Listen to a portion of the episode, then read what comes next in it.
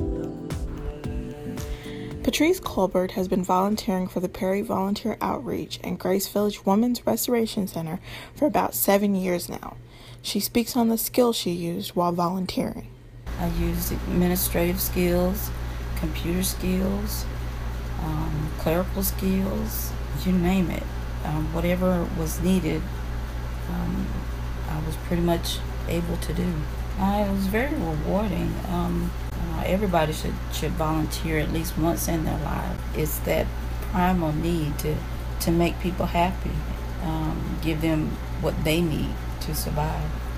Colbert started out taking advantage of the services they offer and was eventually in a position in her life where she could give back. They provided those needs to me, um, as well as allowing me to give back.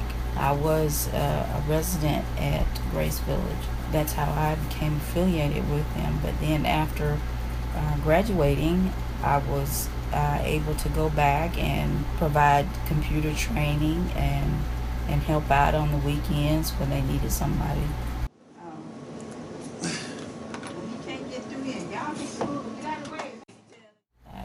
we all need to, to know what it what it is um, like to give, uh, and we need to experience that giving and receiving.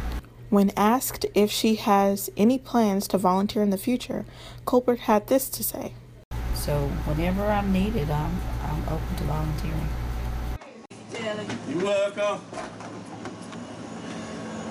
This has been Charity Amis for the Local Charm podcast and charitypublications.com. Thank you for listening.